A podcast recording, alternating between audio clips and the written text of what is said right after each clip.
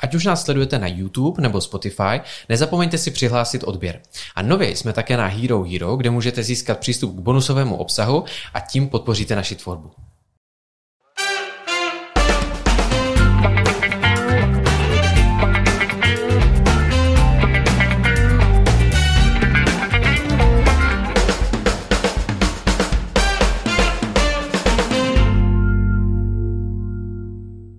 Hezký den, přátelé, vítám vás u nové epizody podcastu Haná jede. No a se mnou je tu dnes Petr Novák, ředitel JTech Europe. Petře, ahoj.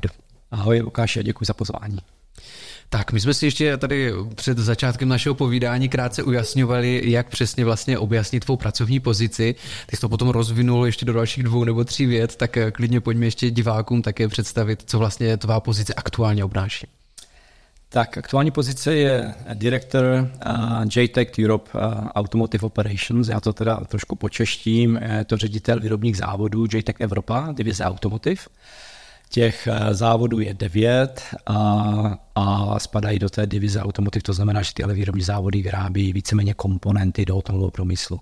Jinak v Evropě máme celkem 15 závodů, ještě máme druhou divizi, to je ložisek a to má kolega na starosti, který má těch zbývajících šest závodů. Já jsem se díval, že vy patříte do té skupiny Toyota, která vás vlastně zastřešuje. Tak eh, mě by zajímalo vlastně, jaké ty máš osobní vozidlo? Máš Toyotu? Nemám Toyotu, a samozřejmě je tam možnost eh, koupit i Toyoty, ale sám osobně jezdím a vozem, který je vyrobený, vyrobený v České republice, jsem Patriot, takže mám Škoda Kodiaq. No, to patrio, ten patriotismus samozřejmě vítáme tím, že jsme v podcastu Hana jede. A já se ptám, jak moc si vlastně vážíš Hané, protože nejsi rodákem ani z Olomouce, ani přímo tady z tohohle z toho regionu, vlastně přistěhoval se potom v rámci své práce a současně také hodně cestuješ, takže znáš spoustu jiných zemí, kultur a samozřejmě také těch tradic, tak docenuješ třeba o to víc právě tu Hanou. A mi se tady nesmírně líbí, já už se tady cítím jako doma, jako jako hanáčan. A já jsem původně z Horského radiště z Jižní Moravy, a no, pak jsem byl nějakou dobu v Praze, pak asi 10 let v Americe, ale pak jsem se v roku 2001 přestěhoval jsem, od té doby víceméně jsem, jsem zde v Olomouci, když jak říkáš, hodně cestuji, a, tak už jsem tady 23 let a za mě Olomouc je můj domov a cítím se jako, jako Olomoučan. Velmi rádi slyšíme, samozřejmě přijímáme tě i jako rodilého hradišťana. A my jsme se také Gratince bavili před rozhovorem a prásknu to na tebe moc rád, že nechybilo mnoho a vlastně stěhoval se právě i z Olomouce směrem za hranice České republiky. Asi nebude žádným tajemstvím, že to je skrz práci. Tak jak třeba těžké to rozhodování bylo pro tebe osobně, když odhledeme od té rodiny a všech těch aspektů kolem, ale to, že by se vlastně vzdal tady toho prostředí, které znáš a přestěhoval se úplně jinam. Já osobně vnímám, že s tou pracovní pozicí, kterou mám, tak mám takový ten globální přehled eh, nad, nad, nad, nad tím biznisem. Tím, jak jsem působil, říkám, těch deset let ve státech, pak jsem se vrátil zde a, a ta příležitost, která byla, tak eh, byla v roce, ještě bylo to před covidem, v roce 2018 se přestěhovat do Japonska a s rodinou asi na tři až pět let, je to jako takzvaný expat kontrakt v rámci vlastně rozhodování jsme tam byli se podívali na, na domy, na školy, jo, které by děti naštěvovaly.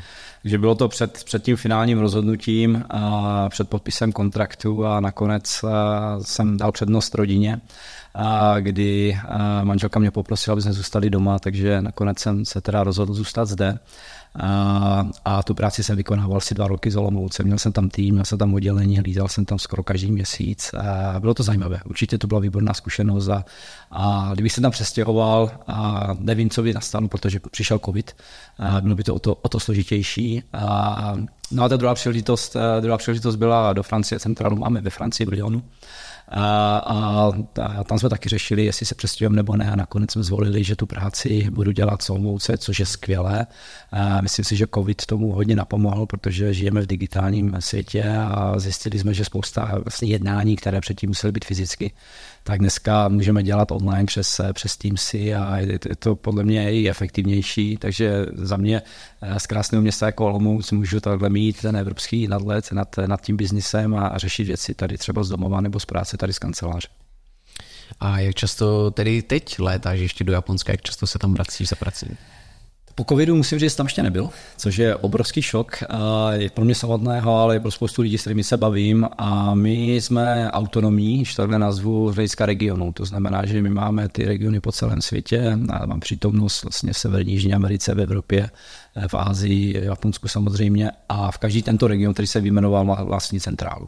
Jo, to znamená, v Evropě máme centrálu ve Francii a tady máme místní management, máme tady i japonskou přítomnost a v rámci toho rozhodování a řízení těch, těch, eh, řízení těch závodů, řešení problémů, tak je to autonomní zde v Evropě. A ten COVID taky napomohl, že spousta těch jednání, které musí být třeba s tím japonským z hlediska strategie a tak dále, tak se řeší zase online.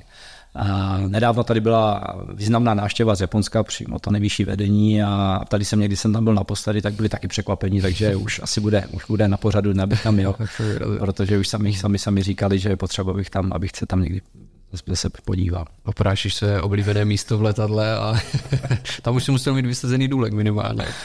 Jako je, to, je to krásná země, Japonsko je, je nádherné, jo, z hlediska přírody, i z hlediska mentality lidí, technologií, které se tam používají, jídla. Jo, to, je, to je všechno, co jsem vyjmenoval, to je skutečně, dokud to člověk nevyzkouší, nevidí, tak je to těžké si představit.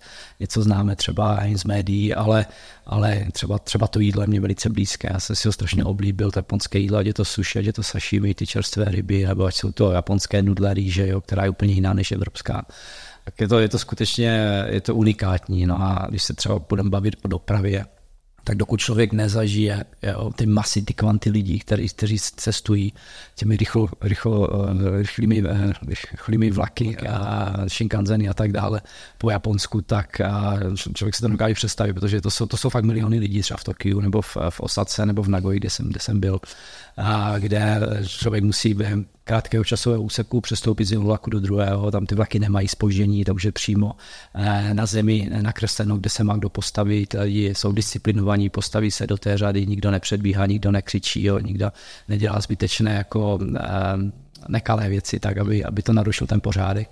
A pak, pak ty vlaky jezdí na čas a je, je to spořádané, takže, takže třeba ta doprava, je to, je to skutečně obrovský posun, jo, když to člověk vidí, kam se to až může dostat, jo, protože jiné Japonsko jinou, jinou možnost nemá, je to hodně hornatý stát, je tam hodně přírody, hodně lidí se přestěhovalo do měst a když v těch městech žije eh, desítky milionů lidí, a které se musí přepravit ne auty, protože zase je tam málo, málo hmm. místa, tak, eh, tak potom ty, ty, ty, ty vlaky musí skutečně umožnit, aby se tak obrovská masa lidí eh, přesunula z jednoho místa do druhého. A ještě obzvláště v té dopravní špičce, když někdo jede do práce nebo, nebo z práce.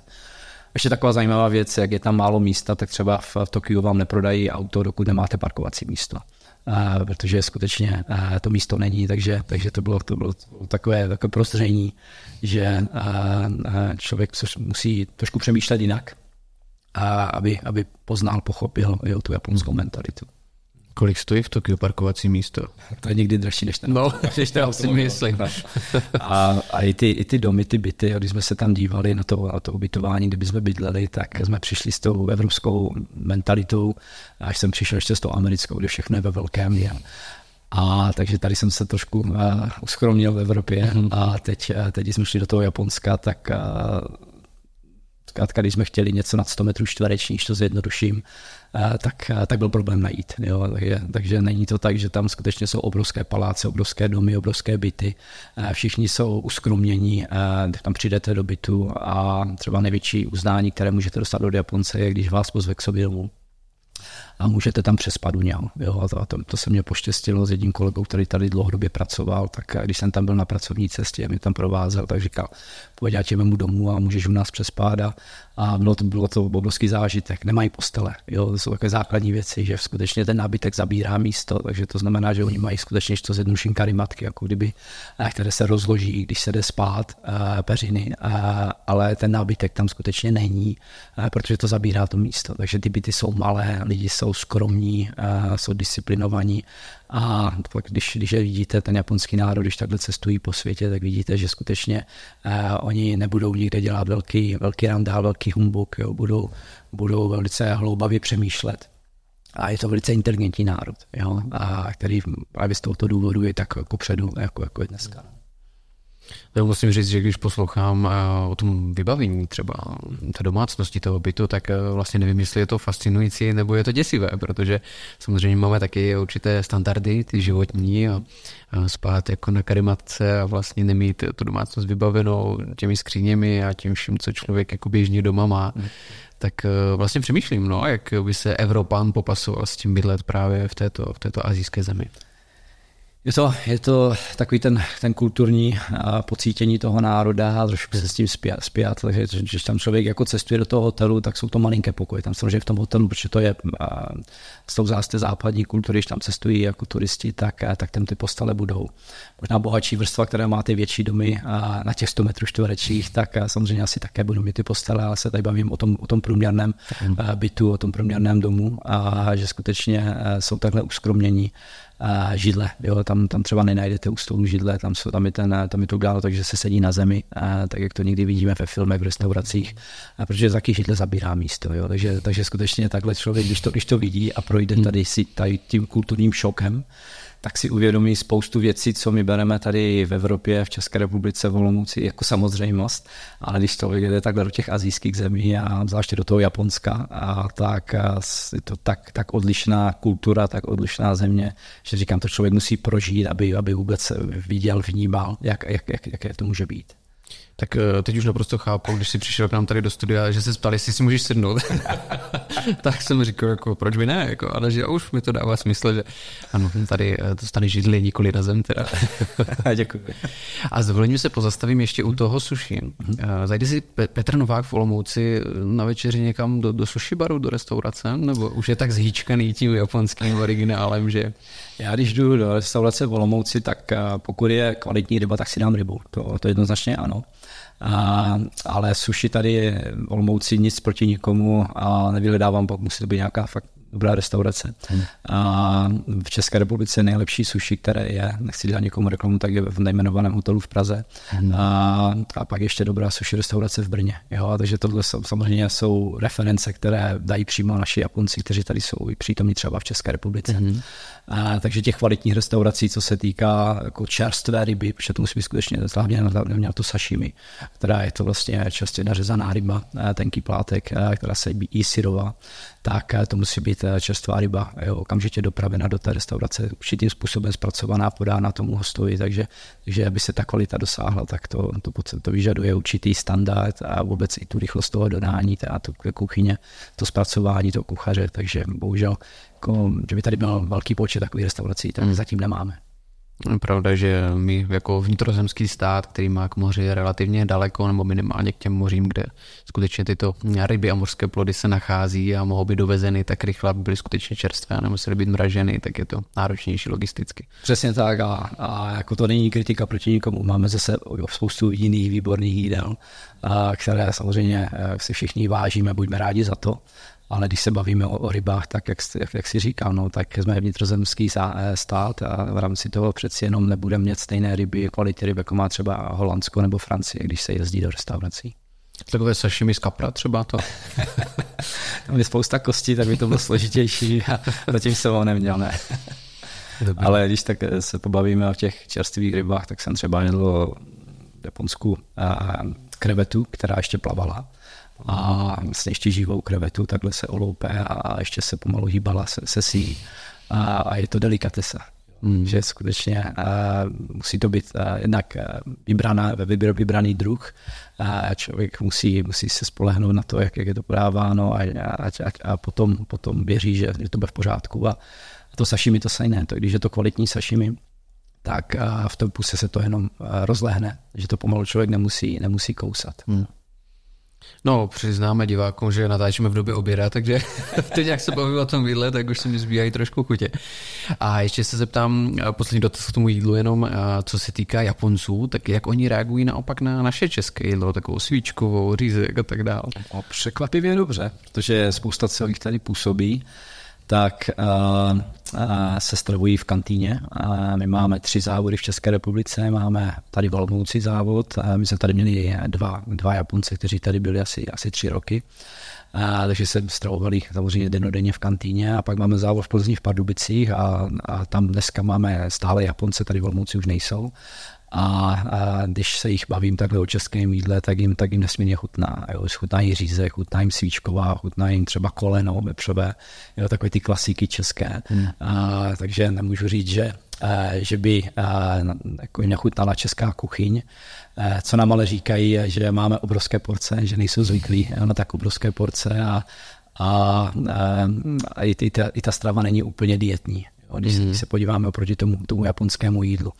Uh, takže, takže když oni si dávají ten oběd, tak uh, vždycky hledí na ty porce, jaké dostávají, uh, včetně té polívky, když, když je to třeba ten oběd a ptají se, jestli jako ještě bude večeře, protože pro ně to vlastně by stačilo na celý den ten, ten jídlo. Já také na tebe prozradím, že jsi vášnivý sportové, sportoval jsi velmi aktivně už během své studijní dráhy, nebo vlastně celého dětství, dá se říct. Tak jak se vůbec prolíná sport s tím tvým profesním životem teď aktuálně?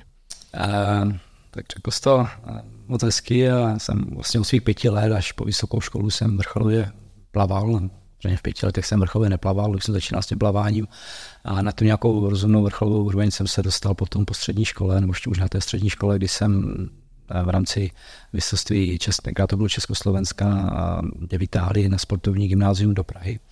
A když jsem nastoupil nejdřív na gymnáziu v Verském hradišti a po mistrovství Československa, které bylo v Praze v Podolí, tak eh, trenérka přišla za tatínkem a a že jsem se tam umístil dvakrát druhý, tak požádal, jestli, by, jestli bych měl zájem se, se přestěhovat do Prahy. A ty sportovní gymnázia tam byly tak, že už to, to výuka byla uspůsobena tomu sportu, to znamená, že ráno byl trénink, pak byla výuka, odpoledne byl trénink, a pak jsme šli na internát, takže pro mě to bylo asi takové to otevření, to první otevření se světu, když jsem v těch 15 letech se stěhoval z hradiště do Prahy a a ten sport pro mě, pro mě to je návyková droga. Takže v té, v té době v tom té střední škole, potom i na té vysoké jsem to teda dělal vrcholově, když jsme třeba na té střední trénovali i 11 týdně, dvakrát denně, plus sobota dopoledne. A, no a přes to plavání a se mě podařilo trošičku a si uspůsobit i to, i to své myšlení, jo, že člověk má nějaký cíl, jde si tvrdě za tím cílem, nic není, není dáno bez nějaké dřiny, jo, že člověk skutečně musí tomu jít naproti. A to hodně potom i ten sport potom ovlivňuje člověka v, to, v tom životě. Jo. A dneska, dneska ten sport pro mě hraje stále důležitou roli a snažím se každý den dělat nějaký sport, jo, ať je to běhání, ať je to chodím do fitka, ať je to na, na, ne, během zimních měsíců, ať jsou to běžky, lyže a tak dál. Takže vždycky každý den nějaký sport určitě. Každý den opravdu? A minimálně, kdyby řekl půl hodina, tak je to málo, tak minimálně ta hodina. A, a, a většinou je to brzy ráno, a než člověk jde do práce.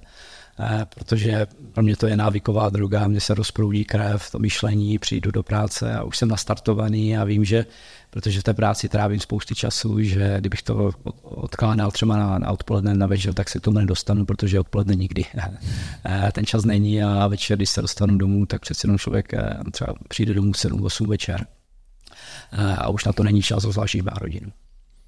No, nevím, jestli máš nějaké skryté věštecké vlastnosti, nicméně přesně k propojení sportu a té práce jsem se chtěl dostat. A spousta lidí si to možná neuvědomuje, ale já osobně vnímám to, co ty už si konec konců naznačil. A to je to, že vlastně v rámci sportu se člověk může naučit spoustu takových těch soft skills, označují, které potom může využít ve své profesní kariéře nebo třeba biznise. Mm-hmm. Určitě je to ta disciplinovanost, jo, ten, ten, ten drive, jo, jak se říká v angličtině, že mám ten tah jo, na, tu, na tu branku. To znamená, že, jak jsem říkal, v tom sportu nic není dáno zadarmo, jo, člověk si to musí sám, sám se, se tomu svou vlastní pílí dřinou eh, dostat zvláště v tom plavání. Jo, to, to, že v tom plavání člověk je v té vodě sám, nikdo mu nepomůže.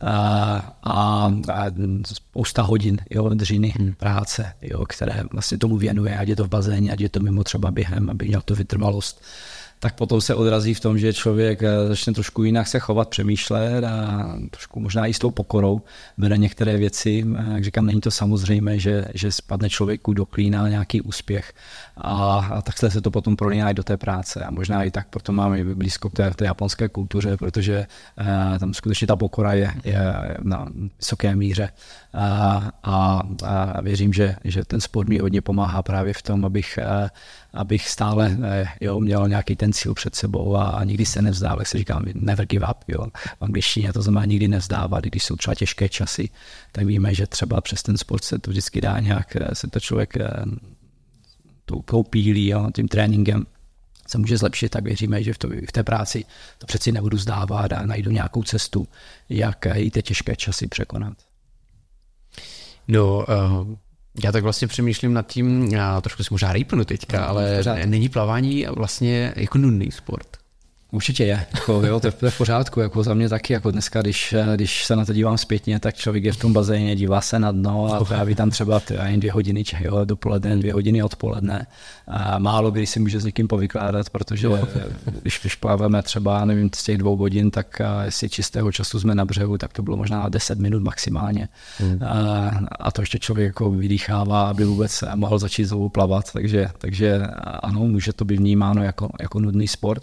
A za druhou stranu člověk to musí hodně přemýšlet jo, nad různými věcmi, a které ho třeba motivují, jo, kam to chce v životě dosáhnout a, a, a si myslím, že právě tady to, ten čas té vodě, být sám se sebou a mě napomáhá, napomáhá v tom, aby, aby člověk měl ten čas jo, pro sebe. A dneska to mám to stejné, jo, že třeba když si jdu zaběhat, tak jsem sám ze sebou jo, a přemýšlím o tom, co třeba se stalo, nebo co musím udělat, jo, co musím změnit. A, a, a je to takový, takový ten čas sám pro sebe, který já nesmírně potřebuji, protože vím, že v té práci, jakmile začnu, tak jsem pořád s lidmi, pořád jsem na telekonferencích, pořád něco řeším, pořád někdo říkám, něco chce, nějaké problémy musíme, musíme vyřešit. Takže o to víc je to důležitější, aby člověk našel tu, tu protistranu, tu, tu protiváhu tady, tady té relaxace. Pro mě to je naprostý relax, že člověk může být sám, proběhnout se třeba v přírodě nebo být v tom bazéně. A důležitá otázka, běháš se sluchátky nebo bez? ze sluchátky. Mm-hmm. A dřív jsem běhal bez sluchátek a jsem velice akční, aktivní člověk a, a, a když třeba poslouchám tu hudbu nebo audioknihy hodně poslouchám, tak a i přitom přemýšlím. Jo? To znamená, že nejsem úplně stoprocentně koncentrovaný na tom, co je v těch sluchátkách, ale je to pro mě takový zase to ztráta, ztráta ztracení se v tom světě. Hmm. A mám nějakou taková kulisní informace mi proudí do uší ale sám jsem sám ze sebou a, a nevadí mi to. A naopak, když třeba někdy se mi stalo, že jsem ty sluchátka zkrátka neměl pokazit, pokazili se a tak dál, tak najednou jsem si říkal, a co teď, jo? že toho času bylo o to víc a, a teď, jsem, teď jsem sám se sebou zápasil, jako, že ten běh nebyl tak příjemný, jako by byl, kdyby měl ty sluchátka. No, je to zajímavé, já se ještě s dovolením vrátím k tomu plavání. My jsme tu měli plavkyni Báru Jeníčkovou, která byla taky na olympiáně, teďka v Tokiu mimochodem. Takže byla tam, tuším, to byla ženská štafeta a ona plave více těch stylů plaveckých a říkala mi, že právě je to takový, že kolikrát je tam člověk jak rybička v akvárku, a buď e, kouká na kachličky na dno, anebo když plave znak, tak zaspočítá stropnice někde na stropě. tak v ten moment jsem si to vlastně uvědomil, že to není takový jako jako já třeba hraju fotbal nebo od malička a tam je to zase živější. Člověk třeba i nějak vnímá ty lidi, když tam jako jsou, je to zase kolektivní sport, takže ano, ano, ano. je spousta jako různých uh, odlišností, ale tam, kam se mířil s těmi soft skills, soft skills, tak si myslím, že to je vlastně podobné. Já jsem si spoustu věcí naučil ze sportu. Mm, přesně tak, přesně tak. Každý sport má své výhody a nevýhody a to plování je to hodně o tom těle metabolismu, jo, protože to zatěžuje všechny svaly rovnoměrně. Já se říká, to je jeden z nejzdravějších sportů, co může být. A, a já vlastně z toho, dnes, z toho těžím do, dnes, do dneska, jo, že skutečně to tělo, musím zaklepat, je zdravé a cítím se, cítím se fit, protože ten sport mi dal a to plavání zvlášť mi dalo ten základ do toho života. A ale já předpokládám, že mezi kolegy ve smyslu toho biznesu a těch lidí, kteří jsou skutečně pracovně hodně vytížení, tak eh, budeš asi trošku výjimka. Eh, je to tak, když se třeba bavíte na různých konferencích, setkáních a tak. Já si myslím, že ostatní manažeři moc ten sport tam nestíhají zařadit. Eh, naprosto to říkáš správně a vždycky se mě ptají, jak to děláš, že to děláš a třeba řeknu takový to už jako excess, co teďka řeknu, ale když někdy cestuju, protože hodně cestuju, a, a vím, že budu třeba v tom letadle nebo budu někde eh, v autě, a, tak a si budu zaběhat třeba i ve 4 ráno, jo, mm. než půjdu na tu cestu. E, to je to fakt excess, je to extrém, a, ale já vím, že třeba celý den budu někde cestovat, budu někde sedět, jo, a proto potřebuji ten pohyb. Tak si třeba v těch 4 do 5 půjdu zaběhat a pak třeba v 6 mě vyzvedne taxi, jdeme na letiště mm. a, a, tam se třeba vyspím, jo, nebo v tom letadle se vyspím, jo, takže to doženu ten spánek, ale kdybych to neudělal v to ráno, ne, ne, přistal si, tak během toho dne ten čas na ten sport nenajdu, takže tohle jsou pro mě ty odpovědi, které dávám vždycky lidem, jak si ten čas najdu. Že ten čas se dá vždycky najít, akorát člověk musí se trošku někdy uskromnit a musí zkrátka předřadit třeba nějaké jiné priority A někdy je to třeba i na, na úkol toho spánku a já neříkám, že okrádám spánek, ale pak ten spánek třeba tu ženu někde jinde, ať je to v tom autě nebo ve vlaku, nebo ať je to třeba v tom letadle. Čili kdyby náhodou se někdo vracel trošku později z nějaké akce ve 4 ráno a, a najednou nějaký blázen proběhl kolem, je dost možné, že to je Petra. Eh, mohlo by se stát. Ano, mě ještě napadlo to cestování, přece do Japonska je to štreka, člověk si představí těch, kolik to je, 9 hodin letu? No 10, 10. 10 hodin letu. A tak to není nic příjemného. Na druhou stranu pak mi došlo, že asi nelítáš úplně třídou ekonomii, ale spíš to bude nějaký biznis, ne první třída, tak tam samozřejmě se dá trošku vyspat lépe a člověk pak asi není tak rozbitý, jako kdyby tam seděl na té sedačce s dalšími dvěma lidmi. Teď tě překvapím, ale lítáme ekonomii. Ne, ekonomii. Uh, uh, jo, jo, tak jdeme, jdeme příklady pro jednak ostatní zaměstnance a a jako já jsem lítal biznis, jako když mě třeba dali možnost, nemyslím firma, ale když, když mám nalítaných spousty mílí, tak třeba když je tam se uvolní místo, tak, tak člověka nabídnou to místo v tom, v tom business classu. Je to, je to krásné, je to luxusní a, a neříkám, že, a, a, že se tam člověk nejlépe nevyspí určitě. Jo, ten komfort je tam úplně někde jinde. A se člověk natáhne, že má, má vlastně leží, leží vlastně v leže, že nemusí sedět v tom, v tom sedadle. A, ale mm, říkám, já lítám ekonomii, už se, se, se usnu, i když, i když sedím mm. a, a, je to pro mě takový ten zase další, další příklad toho, že člověk se nenechá zhýčkat a, a pokud to půjde, tak chci razit tady tuhle cestu, mm. zbytečně nedráždit a zbytečně jo, nehýčkat a, a žít takhle ten skromný život. Tak to musím říct, že klobouk dolů, to si mě teďka překvapil, protože to jsem nečekal, ono samozřejmě by to ani nebylo nic, nad čím by se měl člověk podivovat, přece jenom top management firmy, zvlášť v těch obratech, ve kterých se business automotiv pohybuje, tak si myslím, že by to nebylo nic jako od věci, nebo nad čím bychom se měli pozastavovat, ale to teda klobouk dolů, tím spíš pokud si lítal každý měsíc, tak co teda. Dobré, dobré. Bylo to náročné, zvláště když tam člověk třeba ráno, že to se lítá přes noc a asi byl ve městě Nagoya, to je eh, třetí největší město v Japonsku, je Tokio, Osaka, Nagoya, Nagoya je mezi Tokiem a Osakou. A do Nagoji z Evropy lítají jenom dva přímé lety. A to je buď eh, z Frankfurtu, anebo z, eh, překvapivě z Helsinek. A takže vždycky to byl let s jedním přestupem a těch 10 hodin je pak z toho Frankfurtu nebo z Helsinek do té Nagoji. A vždycky je to přes noc, a, takže tam člověk přiletí druhý den ráno. A, a já jsem pak nešel do práce. Jo. To znamená, že člověk třeba zase má to láká, že tam má nějakou zábavu, má tam nějaké filmy, jo, může si dělat různé věci, ale člověk se na to musí podívat tak jeden tam pracovně, takže člověk eh, se uskromní a snaží se spát aspoň těch pár hodin, eh, aby přiletěl ráno a ne, že se jde někdy vyspat na hotel, ale jdeme rovnou do práce a už se pracuje. Mm-hmm. Což to je zajímavé. Mimochodem, je něco, co třeba Japoncům nejde, jako že bychom, my jsme tady vychválili, nebo ty se tady vychválil za různé vlastnosti, které oni mají jako národ, tak je něco, kde naopak e, jsou třeba horší než Evropaní, nebo něco, co jim se třeba nedaří? Tak z hlediska sportu, a jako někteří Japonci jsou úspěšní, ale, ale ty, co jsem jako jezdí jako biznismeni, mm-hmm. tak a, nejsou tak všestraní. Jo? To, to se, nechci je kritizovat v žádném případě, jo? ale možná je to tím, že, že oni na to nemají prostor, nemají na to podmínky, nemají na to finance jo? a tak dále tak a, a zkrátka, když sem někdo přiletí, tak poprvé třeba vůbec lyžuje. Jo. Ten člověk může mít třeba 40-50 let, jo. v životě ještě nebyl na lyžích. Jo. A těch sportů je spousty, jo. takový třeba tenis. Jo. Takže u nás eh, třeba porovnání eh, Japonec versus, versus Čech nebo Evropan, je, že my jsme hodně všestraní a to znamená, že málo kdo, když už je třeba v našem věku, tak nevyzkoušel různé sporty, jo, umí bruslit, umí lyžovat, jo, jezdí na běžky a, a, a tak dále, jo. ty sporty zkrátka ovládá. A když to tam je to, tam je to pravý opak. Jo. A, takže tohle bych, to bych, tohle bych určitě, určitě zmínil jako, jako jednu věc. Zase není to kritika, ale oni, oni, oni, oni to chtějí se naučit, takže pak je to zajímavé, když třeba jdou poprvé na ty lyže a počí si tam někde lyže a jdou z toho svahu. A, a, a, velice si to oblíbí. Jo. A spousta Japonců, co je tady v Evropě, Oni ty kontrakty mají na 3 na 5 let, to vždycky bývají ty expatriot kontrakty, hmm. říkám 3 až 5 let. Oni to z důvodu z nějakých daňových eh, zvýhodnění. A, tak a potom, a, a když, když se vrací do Japonska, tak, tak by tady chtěli nejradši zůstat. Hezké. A mimochodem, ty máš na starosti ve vaší firmě také strategii a management, možná převážně. Tak eh, to mám pocit, že zrovna Japonci jsou národem, který by mohl de facto vyučovat eh, tady tyto vlastnosti.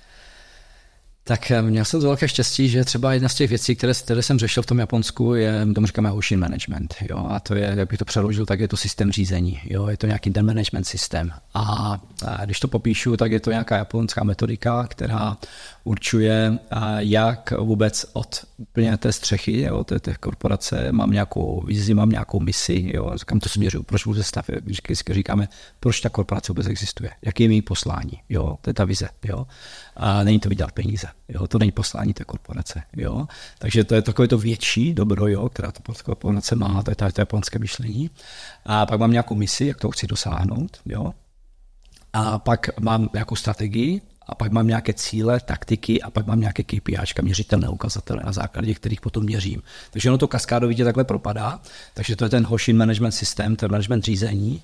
A já jsem měl to velké štěstí, že jsem vlastně, když jsem vlastně působil v tom Japonsku ty dva roky, tak eh, tohle, tohle jsem měl na starosti. Takže to byla ta věc, kterou jsem třeba tady zaváděl, než původně tady v Olomouckém závodě a že se jim to nesmírně líbilo a říkali, že právě to, jak jsme to pojali, tak to je přesně tak, jak s tím mají problémy to udělat globálně, tak mě tam povolali a vůbec dělali mě, dali mě na starosti a globálně to znamená po celém tom světě, všechny ty regiony, eh, kde působíme, těch závodů máme 65 po celém světě, eh, zavést tento systém. Eh, a pro mě to byla obrovská škola, jednak jsem měl vedle sebe člověka, který už byl měl více 65 roků z Toyoty, který byl jako velký expert, takže mě učil vlastně každý den spoustu věcí z hlediska toho systému řízení a já jsem měl jsem nesmírně štěstí, že mi tohle bylo umožněno. No a pak jsme si nastavili nějaké, nějaké pravidla, jak tohle budeme vlastně zavádět v těch jednotlivých regionech a pak se to kaskadovitě zavádělo v regionech. No a dneska, dneska vlastně, jak to, jak, to, jak to funguje, tak eh, v rámci Každého roku se nastavuje nějaký ten Hoshin systém, to znamená nějaký ten, ta strategie, která bude globální, pak je lokální, to znamená v rámci toho regionu, pro nás Evropa.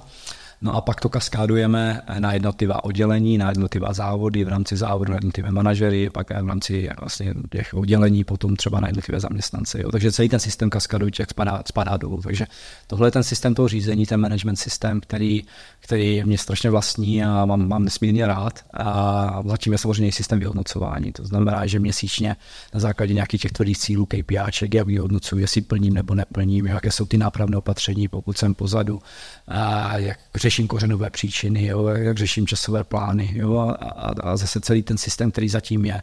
O tom bychom tady mohli, mohli vykládat velice, velice dlouho. Jenom řeknu, že když třeba tady ten systém školím, tak je to na dva dny. Hmm. A, a v rámci těch dvou dnů projdeme a vlastně celou tu metodiku i v rámci nějakých třeba her, jo, ať si to člověk vyzkouší. A pak jsme to tady školili jednotlivé závody v České republice, které jsem zmiňoval, Olomouc, Plzeň, Pardubice.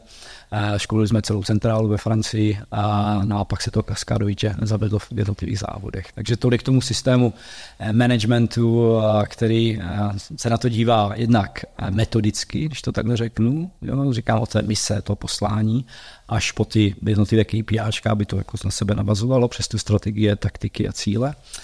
A, tak potom kdy, kdy to vyhodnocujeme, jo, ty jednotlivé, ty jednotlivé cíle, které máme.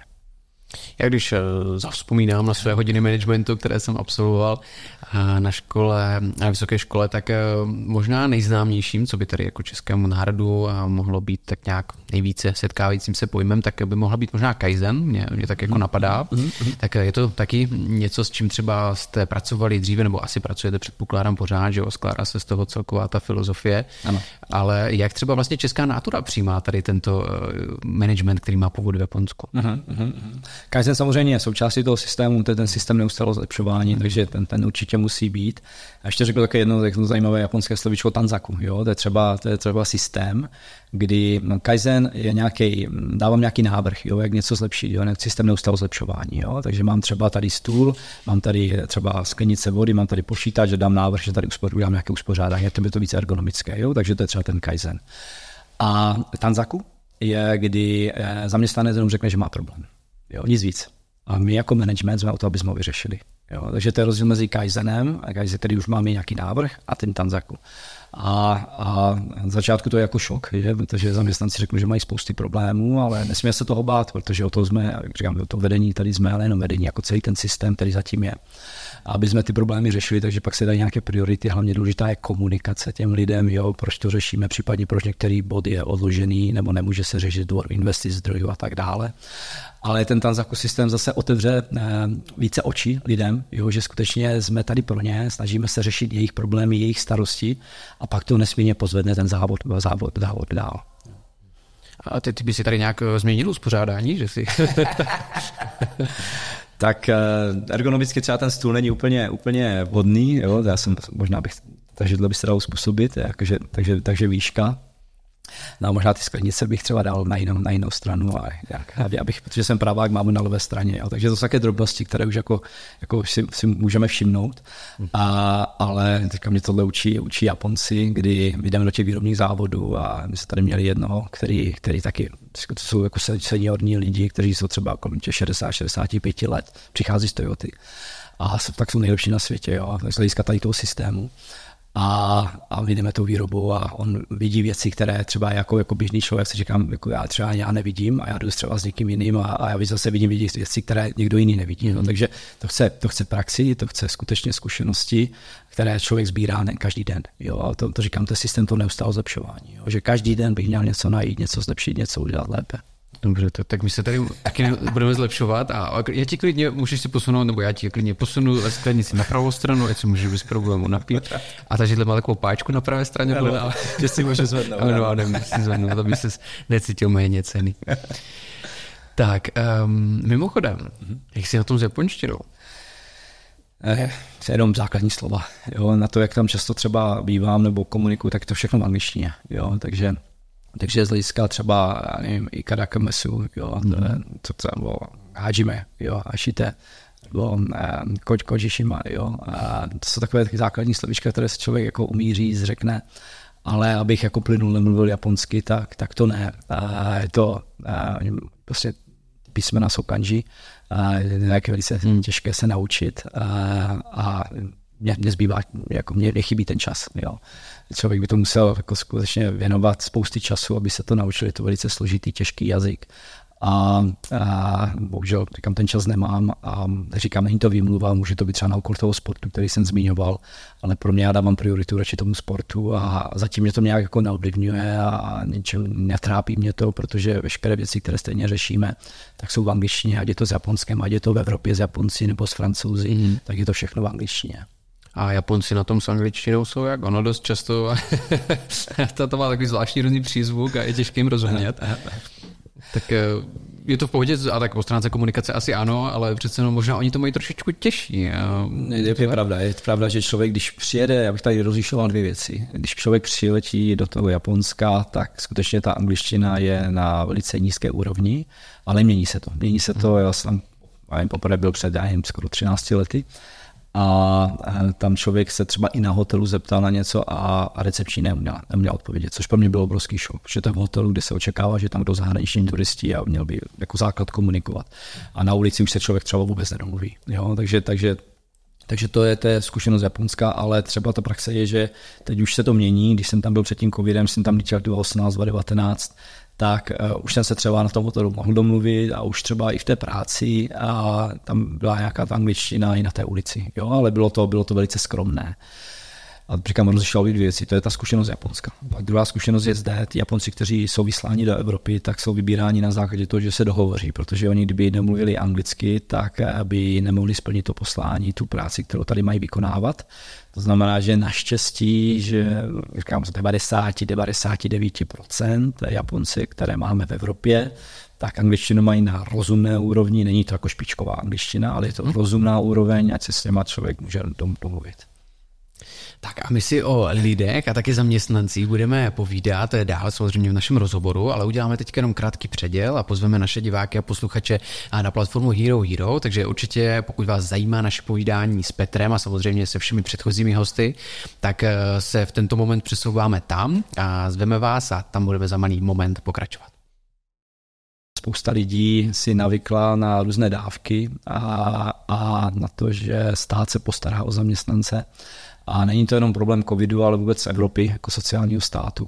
A tak průměrné mzdy v automotiv sektoru jsou 45 tisíc korun, to je průměrná mzda všech zaměstnanců. My určitě nedáváme preferenci to, že má někdo vysokou školu, ale dáváme preferenci, co kdo umí, jako má praxi a když je to někdo čerstvě vystudovaný, tak je to tom přístupu k té práci. Jo. A ty Petře, ty jsi přísný šéf? Snažím se být. A ty návrhy, které předkládá Evropská komise, tak nám podkopávají nohy. Jo, jako průmysl obecně. A ty bys nechtěl být třeba politický lídr?